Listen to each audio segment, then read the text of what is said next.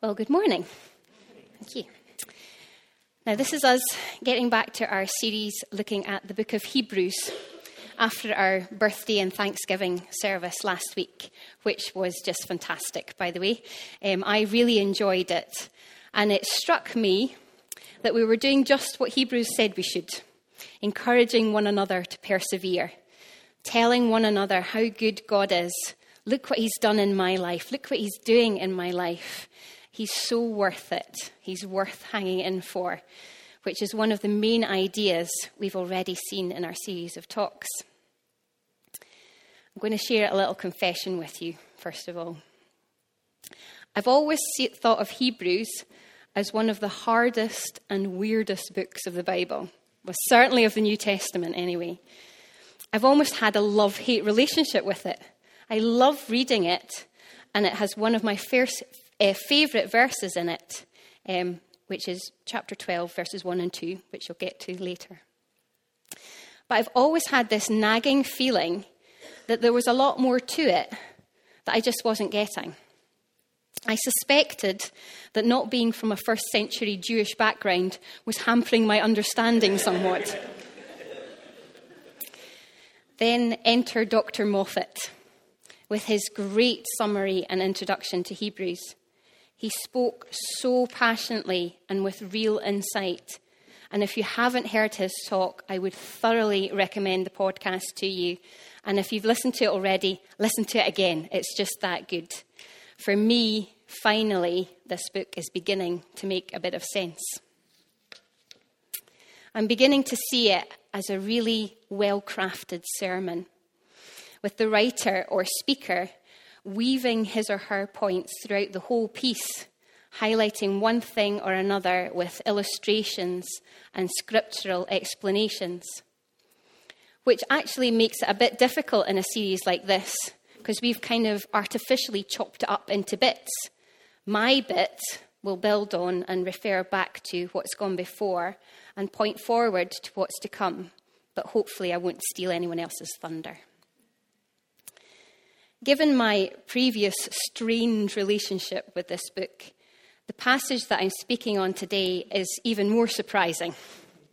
Because in the weirdness that is Hebrews, to me, the weirdest passage has to be chapter 7. Melchizedek, who now? What? I had a slight out of body experience at our team meeting when we were divvying up the talks. I kind of heard myself in slow motion go, I'll speak on Melchizedek. And then since then, I've gone like, ah, what? What have I done? Well, it definitely focused my mind to go and find out about this mysterious character. And so we find ourselves here today. So let's take a look at Hebrews chapter 7.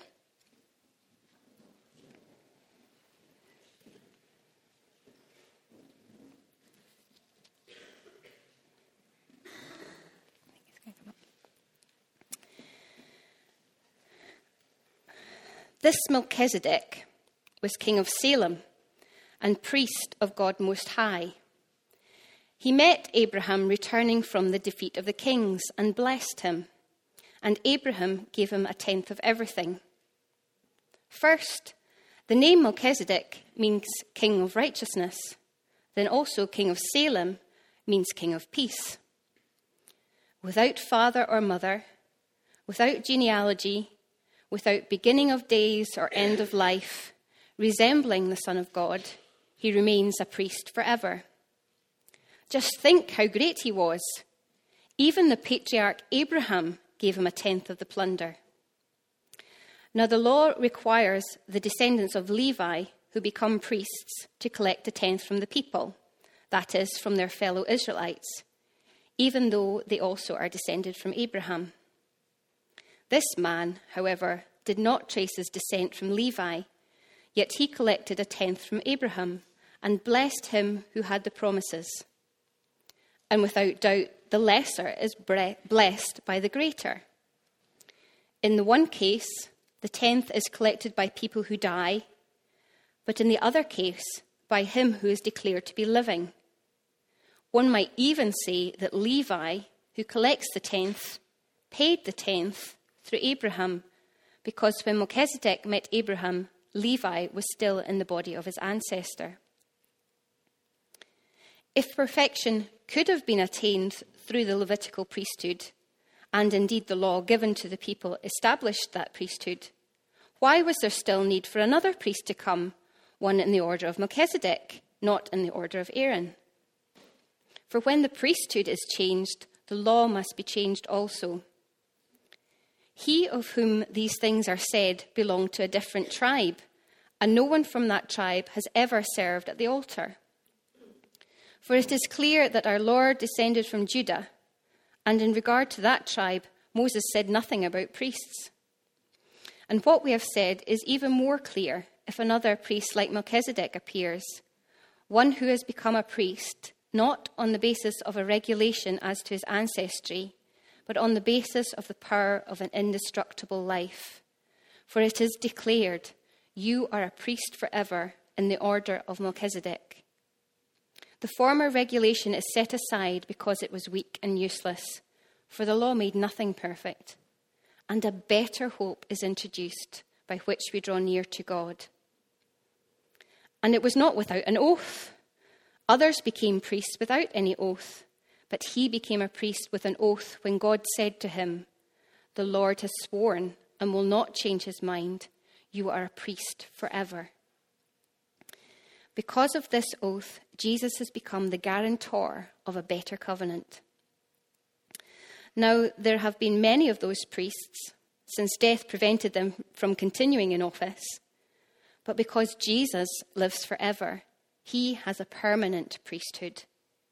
Therefore, he is able to save completely those who come to God through him, because he always lives to intercede for them. Such a high priest truly meets our need. One who is holy, blameless, pure, set apart from sinners, exalted above the heavens. Unlike the other priests, he does not need to offer sacrifices day after day first for his own sin, sins and then for the sins of the people. He sacrificed for their sins once for all when he offered himself. For the law appoints as high priests men in all their weakness, but the oath which came after the law appointed the Son, who has been made perfect forever.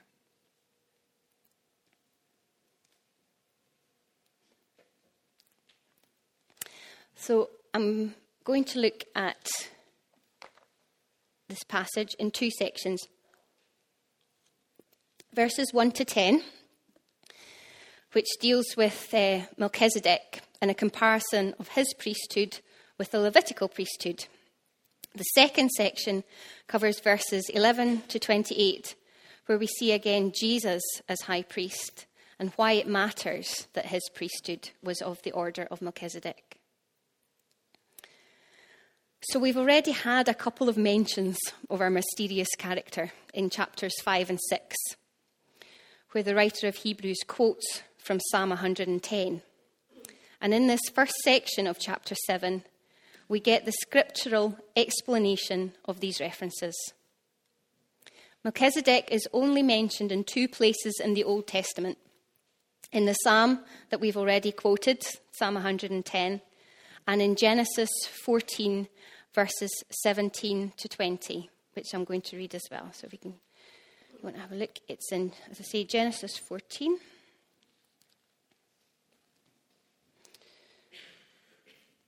And at verse 17.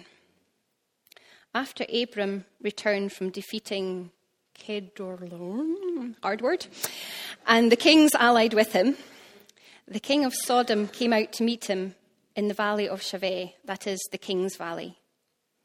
Then Melchizedek, king of Salem, brought out bread and wine. He was priest of God Most High, and he blessed Abram, saying, Blessed, be Abram by God Most High, creator of heaven and earth, and praise be to God Most High, who delivered your enemies into your hand. Then Abram gave him a tenth of everything. And that is literally all we know about him. Abraham is returning. Abraham, um, who's just not got his name, full name Abraham yet, so it's the same guy we're talking about. He's returning from a victory in battle when Melchizedek comes out to meet him, bringing bread and wine. He blesses Abraham, and Abraham gives him a tenth of the plunder. Chapter 7 of Hebrews begins to tease things out for us. We start to get this explanation. And he starts off by translating his name as King of Righteousness. And if my Hebrew is up to scratch, Melech means king, and Zedek means righteousness or justice. And I have to say, I've got no idea about Hebrew, but Tom Wright says it, so I'm going with that and hope you will as well. then he's also king of Salem, meaning king of peace. So, king of righteousness and king of peace are titles that we recognize and the original hearers would recognize as names given to the Messiah, to Jesus things start to get a bit more technical in verse 3. Without father or mother, without genealogy, without beginning of days or end of life, resembling the Son of God, he, remain, he remains a priest forever. I believe that the author here is using a couple of techniques that are used when interpreting the scriptures, which I'm sure have got fancy names, but I don't know. So if you want to know, find a friendly, friendly theology student who might be able to tell you. But basically, what he's doing, he's implying things from what is not said. So there's no mention of Melchizedek's ancestry, his birth or death. Therefore, the implication is taken that he's not limited by them. He's a priest not on the strength of his ancestry and remains a priest forever. It's probably not that he didn't have a father or mother. He clearly was born and probably did die. It's just that as it's not mentioned, it's not important. Who his family was is not important. And he didn't pass his priesthood on to anyone who came after him until God himself passes it on to Jesus, as we'll see a bit later. Our author is also interpreting Scripture in the light of Scripture. That is, he's using Psalm 110 and Genesis 14 in the light of one another.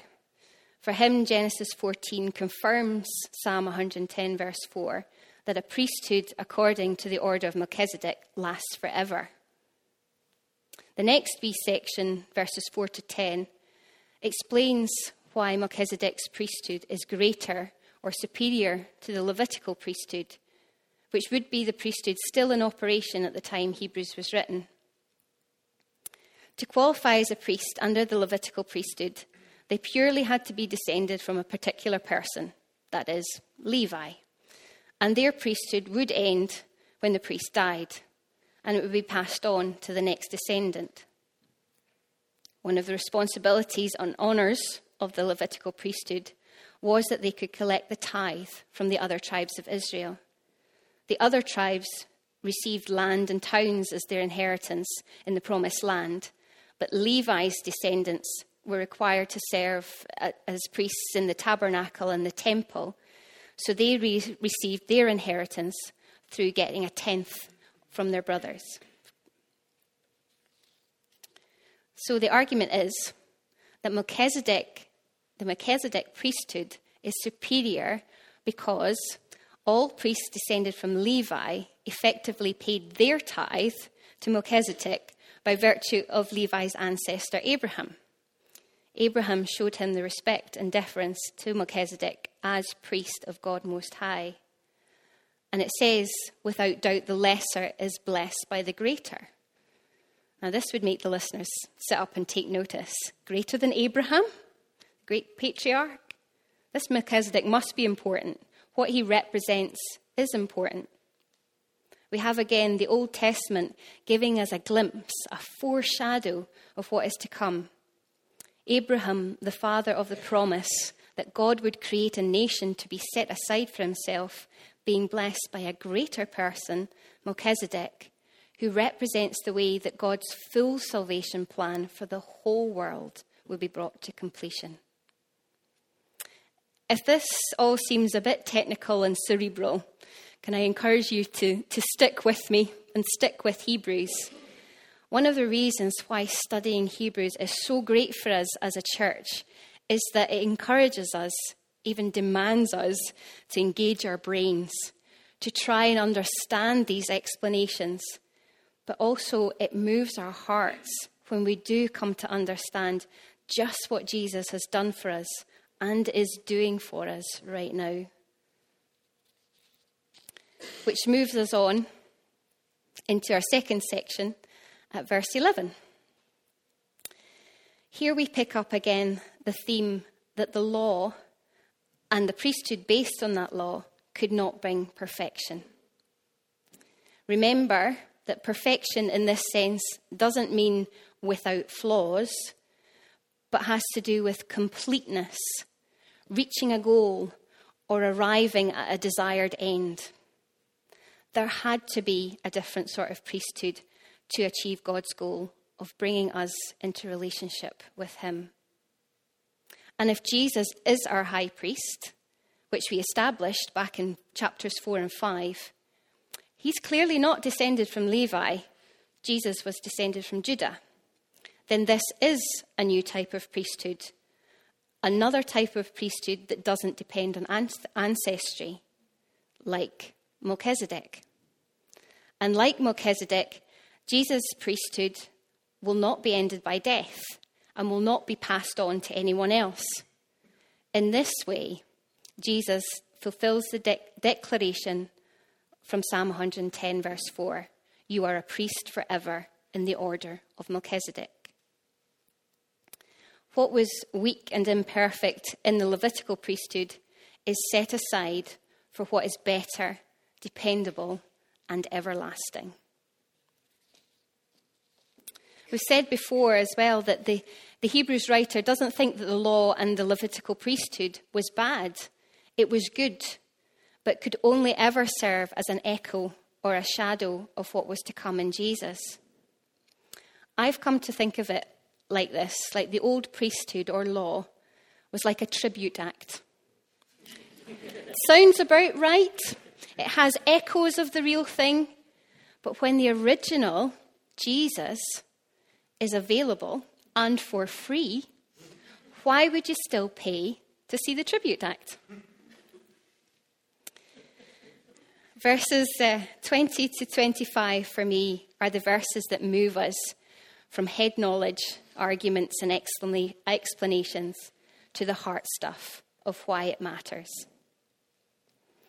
Jesus becomes a priest, not because of his ancestry, but by an oath from God and at the end of chapter 6, which Toby talked about, we heard that God's oath is utterly unchangeable and can be totally relied on. So Jesus becomes the guarantor of a better covenant. Some translations say he's the guarantee of a better covenant, but I prefer guarantor. It, it speaks to me about legal and binding connotations, and also that it comes with some risk attached for that person for that guarantor. And it was with some risk to Jesus, as we'll see later. He had to offer himself as a sacrifice. But he is resurrected and ascended. He is still alive. So his priesthood will never end. It won't be handed over to anyone else. And in this way, it is complete, brought to the desired end that we are saved by coming to God through Jesus. God's desired end, his completion, was relationship with us, and that is only achieved through High Priest Jesus. Verse 25 says, Therefore, he is able to save completely those who come to God through him, because he always lives to intercede for them. This has echoes in another New Testament letter in Romans in chapter 8 and verses 31 to 34. Let me read it to you.